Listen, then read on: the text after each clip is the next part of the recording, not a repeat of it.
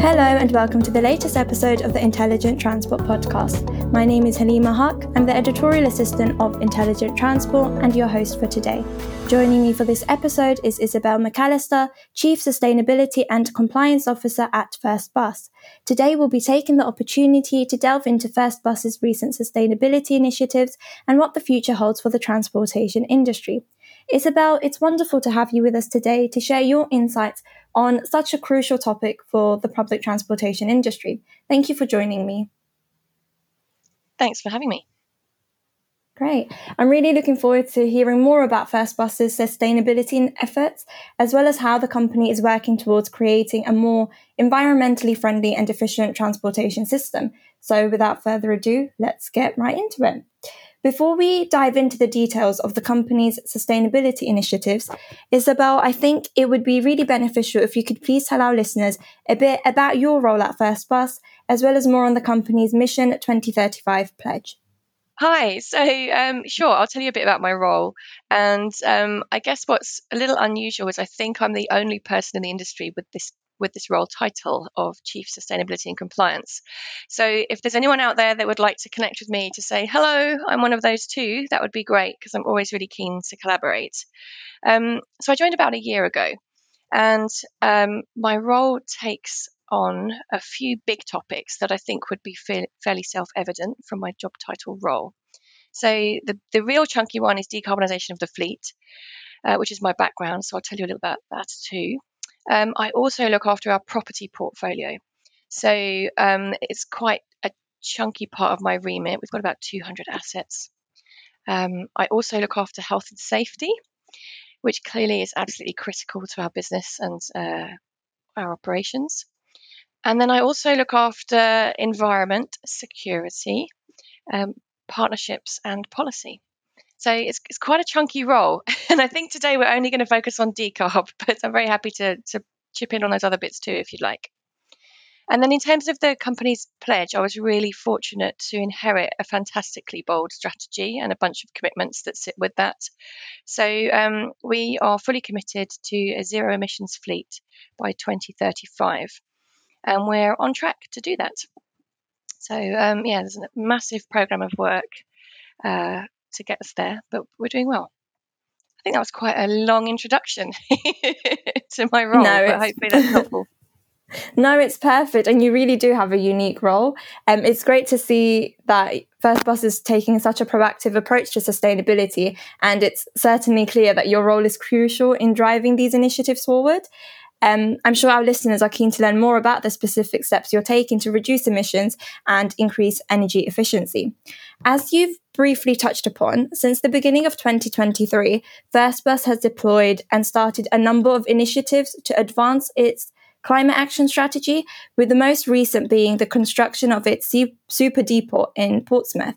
How will this new depot fit into the company's sustainability strategy, and what impact will it have on the local community, staff, and environment? Okay, so if I give a bit of context before I talk about the new depot, um, our material uh, element, or the material element of our climate strategy, is obviously to decarbonise the buses. But in parallel with that, we've got a whole bunch of energy efficiency and um, energy generation projects underway as well. Um, uh, the emissions that come from our buses are more than 95% of the emissions that we create as a business. If we're looking just at those that are our direct emissions, obviously there are also emissions associated, for example, with the manufacture of our buses. So we've got um, a, a, a, good amount of work and target setting in that space too. But the direct emissions that everyone can kind of understand and visualize is what's coming out the back of a bus. So I'll talk about that a bit later in terms of um, how we're how we're moving along there. But a key part of how we underpin those buses and make them efficient and make our business efficient is our depots. And as I'm sure many people will appreciate on the call, bus depots come in all shapes and sizes all types of age profile, all types of effectiveness, not always located optimally because uh, our customer base has changed and the, and the travel patterns that our customers have have changed. So we've got a big piece of work trying to reposition the assets that we have and make sure that those that are um, future proofed are uh, are, in, are in the right place, I guess. So, what's really exciting is that we will be building our first new depot in a number of years. Um, work on that is underway at the moment in Portsmouth, and that will be the first time we've ever built a bespoke all EV depot. So, um, we're pretty excited about that. Yeah. So, it will be a super low carbon, hopefully net zero in operation build. If I tell you a little, about, a little bit about my background, that might help. So, before being a bus person, I did more than 20 years in construction. So, sometimes my enthusiasm can be a little bit uh, a little bit toppy for the construction elements of, of my role. But yeah, so I'm I'm really pleased to be able to call on all of that previous experience and all of my partners and network to make sure that that's going to be a really great project. That's great. Thank you for delving into that and for giving us a bit of insight into your construction background. It's certainly a unique combination, I think, but I'm sure it really helps you in your current role as well.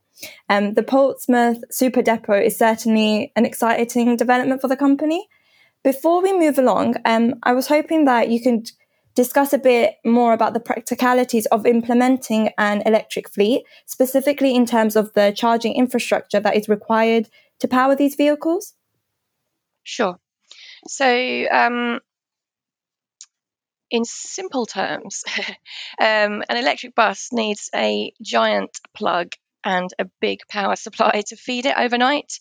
So, um, one of the critical path elements of our program of work is to make sure that we've got those power supplies in place.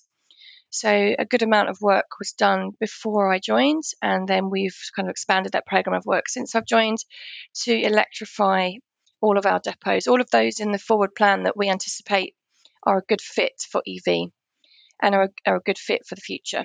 So um, a, a, really key part of what we do is to work closely with all of the DNO organizations, which is the distribution network operator entities. So those are the companies that look after all the pipes and wires underground and make sure that any new development or change of use within a development is appropriately fed with, with the power demand that it requires.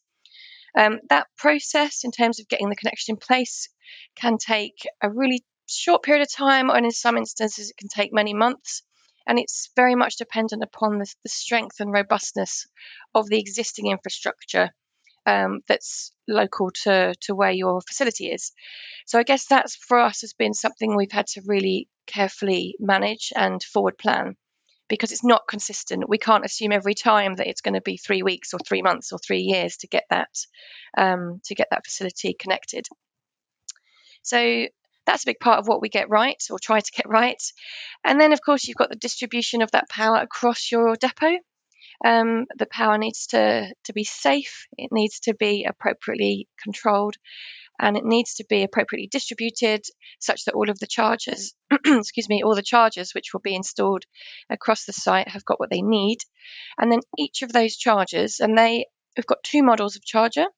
So um, there are those that are on the ground, which are essentially we call them the big fridges. So that it's like having a big sort of kind of um, American style fridge sized thing um, on the ground, and they have two cables that run from them for, to be able to charge two buses concurrently um, overnight.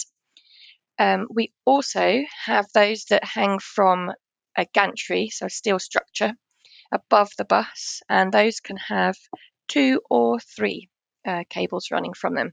So we've got a blend of those um, that are in operation at the moment. And we've got eight sites where we've got EVs running or we've got EVs about to, to be running from. So all of that infrastructure work is either ongoing or complete across those eight locations. And then we've got power connections going into a lot more of our sites at the moment. So all of that work is being program managed directly by us too. So yeah, there's quite a lot in it. There certainly is. It's really fascinating to hear about the variety of charging solutions that First Bus is exploring as part of this transition to an all electric fleet.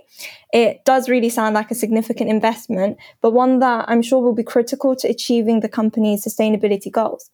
Of course, securing a consistent funding stream is vital when it comes to many of the projects that First Bus is currently working on. So, what was the process like for securing Department for Transport approval for boosting the zero emission bus regional area funding to electrify Leicester's bus depot? So um, I wasn't with First Bus for the first round of funding, but we um, we were successful with partial funding for Leicester before I joined, and then shortly after I joined last year, um, DFT confirmed that there was a little bit of underspend in the pot, so anyone could apply um, to to boost their existing funding if they felt that they could uh, provide the capital to to fund the conclusion of a, of a site. So um, essentially, the way that DFT measure the effectiveness of an application is firstly, is the local authority absolutely stitched in and supportive and wanting to, to progress with the, the greener buses? Typically, um, those authorities who are very pro bus may have secured money to ensure the effectiveness of bus routes as well. So, for example, um, for perhaps enhanced bus lanes or, or the like, what would be unhelpful is to invest all that money in electrification and then find that there's just giant traffic jams all over the place.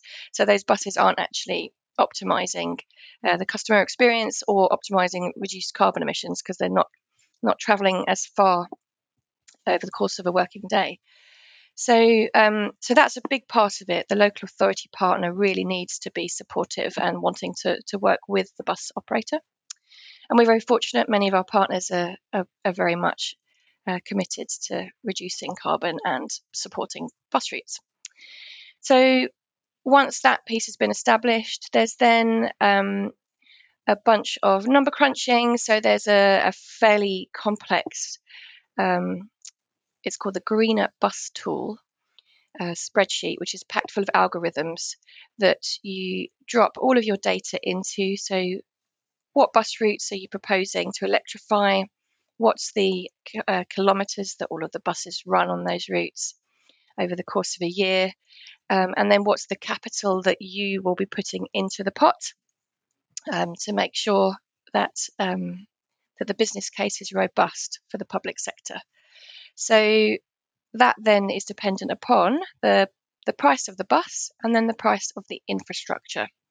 So the infrastructure is the is the big variable because the bus price is pretty much consistent unless you are looking at different battery sizes. Um, obviously, you need a larger battery if you're running longer routes, um, or indeed if it's a single or a double decker. Obviously, there's a different price point there. But it's the infrastructure where there's a, a lot more variation as I said before, um, a lot of that is to do with the how robust the existing power network is. If the power network is less robust, then the cost of the power connection can be really quite substantial in the in the many millions. So yeah, so all of those numbers come together, um, and all of them are crunched through the algorithms within the Greener Bus tool, and then at the end of that process, there's a score, and if that score is, is the right number, then that is deemed to be beneficial to the public sector or to the, the states, if you like, UK PLC, such that um, uh, DFT can can consider it to be beneficial and therefore should merit funding. So it's quite a complex process. I'm very fortunate that I have a whole bunch of expert people around me. So um, I've certainly never number crunched uh, bus data through the algorithms like these before. But yeah, so it, it really needs input from our local authority partners, obviously from our operational teams, um, from our networking colleagues, um, in terms of the, the route lengths and how we can optimize them for electrification.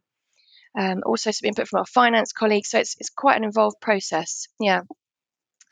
But very fortunately, um, we did secure additional funding for Leicester and some of our other facilities.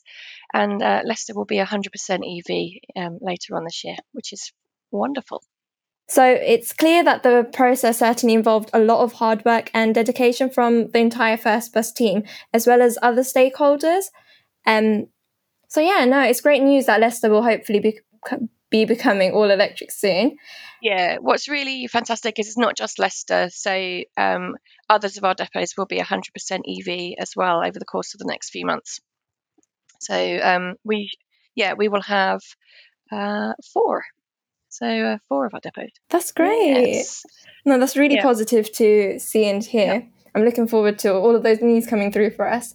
Um, so, on that note, with Leicester as well as the others becoming one of the UK's first electrified bus depots, how will First Bus ensure that these new electric vehicles are integrated into its fleet?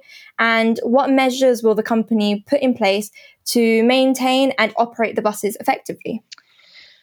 Okay, so there's a, this is a big change program effectively, and it's probably the biggest change program that the industry has experienced in well, certainly in the working lives of those that are with us today. So um, we've invested enormously in firstly engagement and communications, and a little bit of myth busting. Um, it's quite common, I would say, that when there is a major change within a business, potentially those who are going to experience the change push back and try to find the negative and become quite anxious and worried about what does it mean for my job? What does it mean for next year? What does it mean for all the skills that I've accumulated? Am I going to be relevant? So we've done quite a lot of um, communications and engagement at a local level to make sure that any of those uncertainties or concerns are addressed. So, a classic one being if I'm an engineer and I know how to fix a diesel bus, can I, am I relevant in a world of electric buses? Am I going to be able to reskill um, and and learn what what needs to to be done in a in a new context of, of EV? So the answer is that yes, all of those people are relevant. There's still lots of common skill set. There's very common ground, for example, on bodywork. There will always be a need for people to, to fix bodywork. Uh, EV buses have tyres that need fixing. So there are quite a few, and the same as, as, as, a diesel bus would. So there are quite a few very compatible um, overlap skills. And then, of course, there's the actual um, removal of the internal combustion engine and the replacement with batteries. Um, that is very, very different. So that's really where all the training and um, learning needs to be. So we've got um, our bus manufacturer partners are working with us effectively to run training schools to make sure that all of our people are really, really comfortable with um, with all the, the new needs of those buses. We've obviously had electric buses, quite a lot of them in our fleet for about 18 months now. And um, generally, they need less fixing and poking and maintaining than ICE. There's not so many components that can go wrong or have faults. So, um, so the, the the transformation has been pretty solid. So, so that's the engineering community. So we think they're all pretty excited, and certainly the the um, people coming into the industry are very excited by the prospect of working on EVs, if perhaps they've not had too much experience of diesel before. Um, for drivers, it's a really similar experience.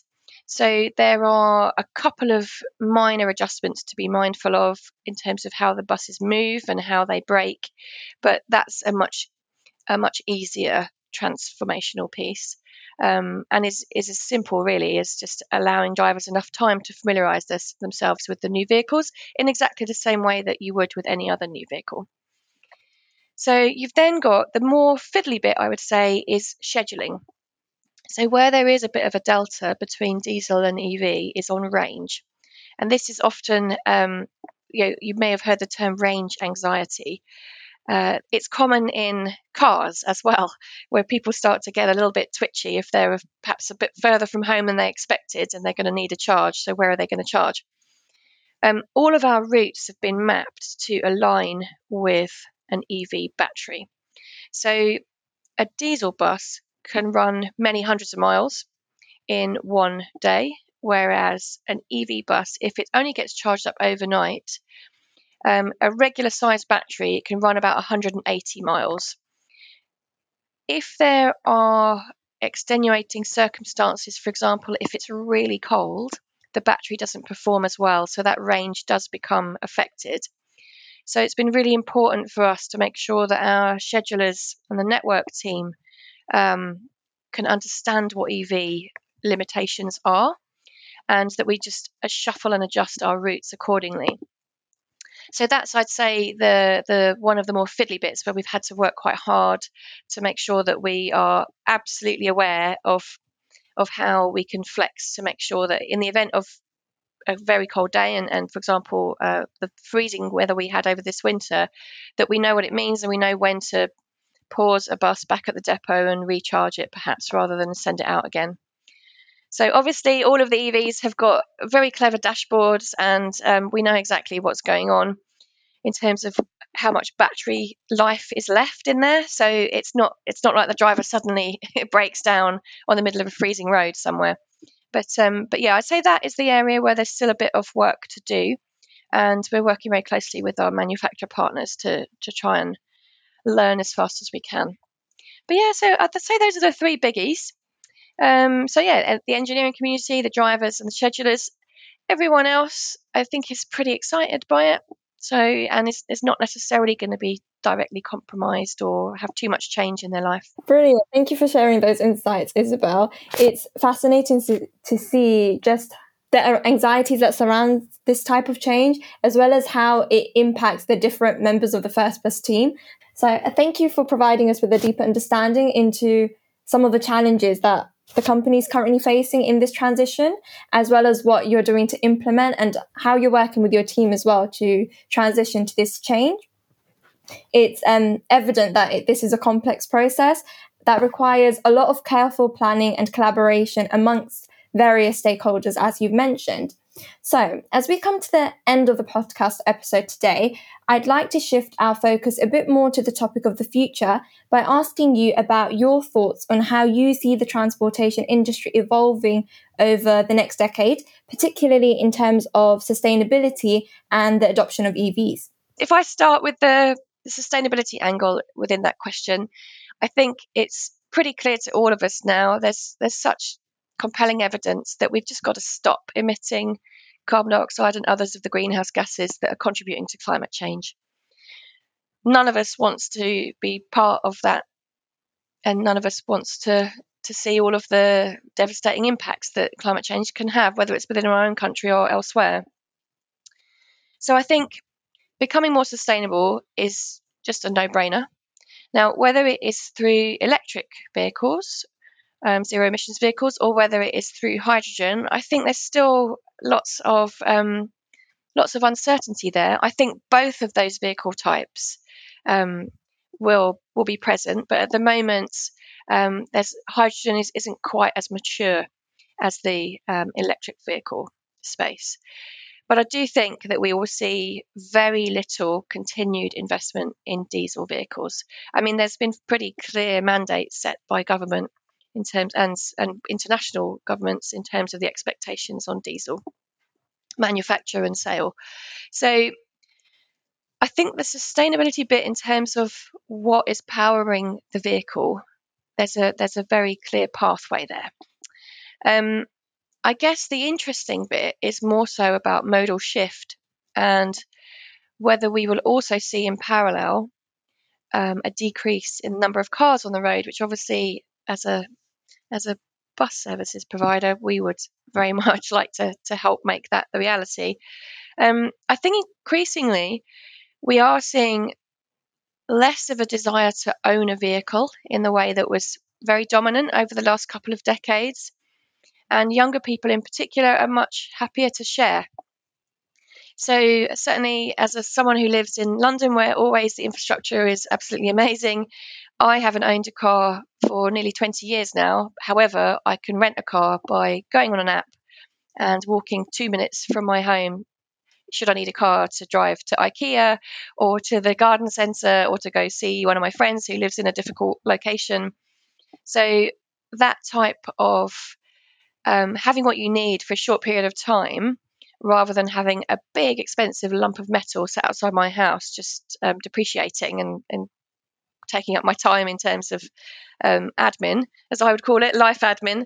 Um, I think that model is increasingly available to people and increasingly appealing. So I guess that's what's interesting is if we could together, whether it's buses, whether it's trains, whether it's um, taxis, whether it's scooters, whatever it is that we're all trying to um, promote as a mode of transport that isn't the private car, um, I'd like to think that the the customer appetite is there now in a way that perhaps wasn't the case 10 years ago. So, yes, I, I think the industry could evolve quite substantively because of that potential for modal shift that is much more like you can feel it might be there um, more so than in, than in previous uh, previous times I would say Yes, no, I completely agree. Especially since the pandemic, there's been a lot more demand for shared mobility as well as active travel options. So, no, I hope that this is a vision that we will see become a reality in the very near future. Yeah, it's just really encouraging to see that public transport providers like First Bus are at the forefront of this change. So, as we continue to focus on the future, what technological advancements do you believe will have the greatest impact on society in the next 10 to 20 years? And how do you think they will shape the way that we live and work? But for me, it's data and it's the customer interface with passenger transport. So it's accurate real time data versus an app telling you something that perhaps isn't is a different version of the truth than what you're experiencing directly at the bus stop.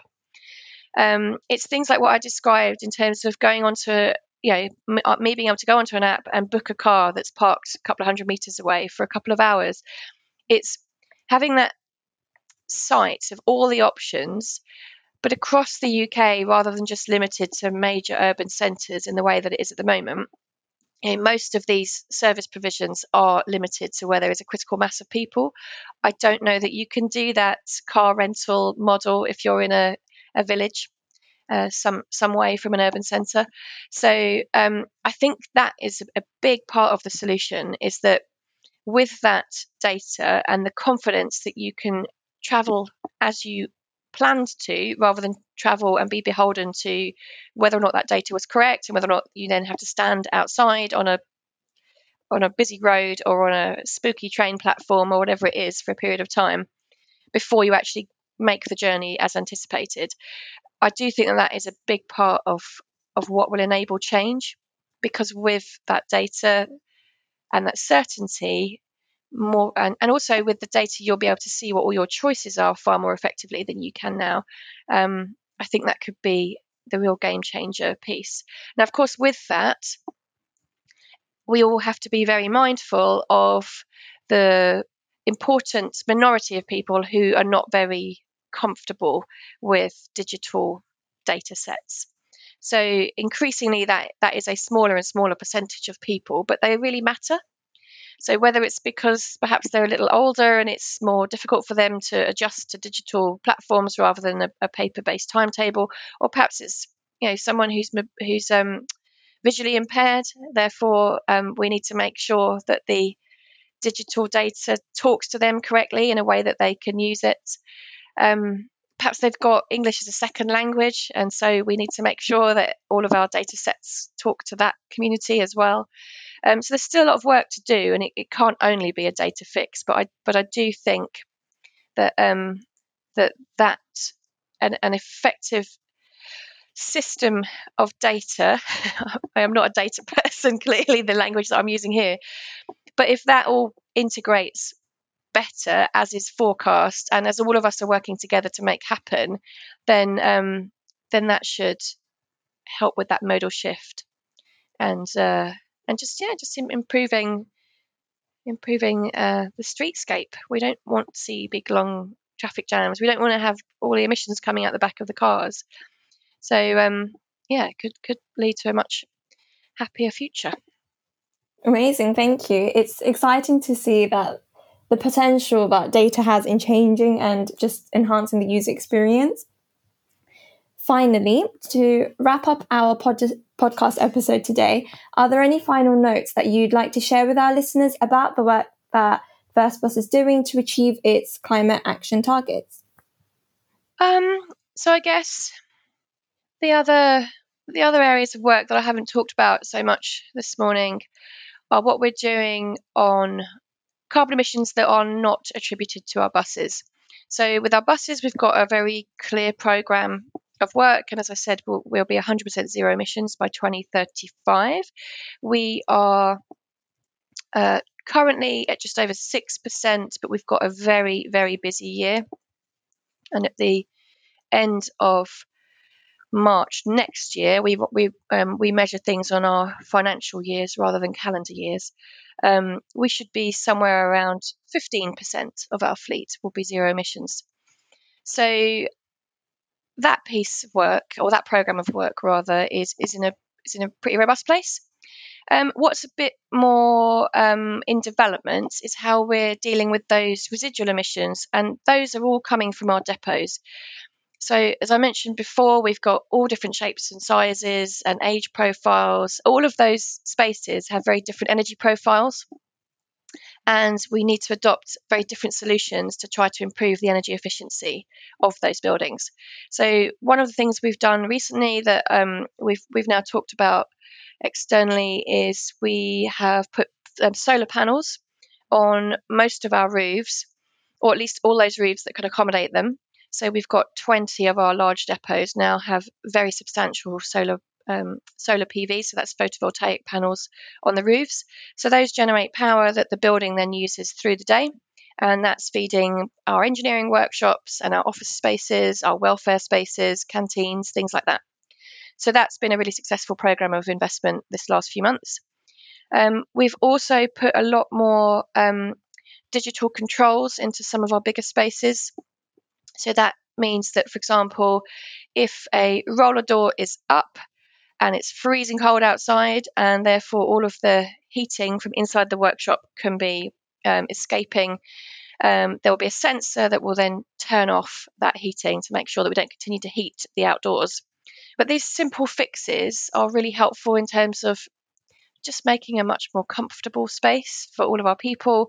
And then, of course, um, not spending money on something that didn't need to be spent. That means we can reinvest, i.e., giant energy bills because um, um, our power and, and, gas use is, is not as well controlled as it could be. So um, that's a couple of the programs we put in. And, uh, and yeah, and we're continuing to, to roll out a, a, good amount of work in that space. And those sort of visual, small, local visual fixes are really motivating our people. It's they they love that we've now got solar panels on our building, and they know that the building is more efficient, it's more future proofed, it's um, yeah, it's more fit for purpose. So we've got a, a yeah a, good few programs of work in there. I'm very fortunate. I've got a fantastic team around me that are, are able to to make this stuff happen. Oh, that's really great to hear. Thank you for sharing all of those amazing projects from the sound of it. It's just nice to see that First Bus isn't just focusing on its vehicles and its bus fleet, but also just its workforce and everything behind the scenes. It's great to see and hear. Um, Unfortunately, that concludes our episode for today.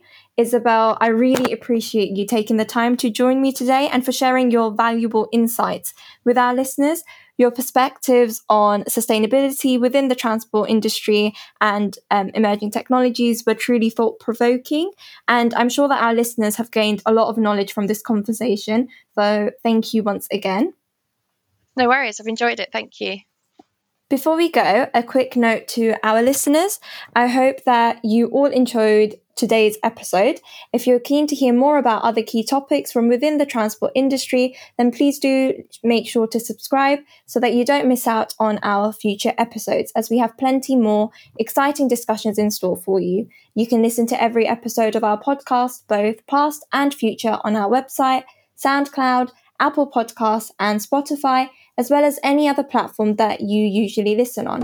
On behalf of myself and Isabel, thank you all for your time and for listening to us today. Until next time, thank you and goodbye.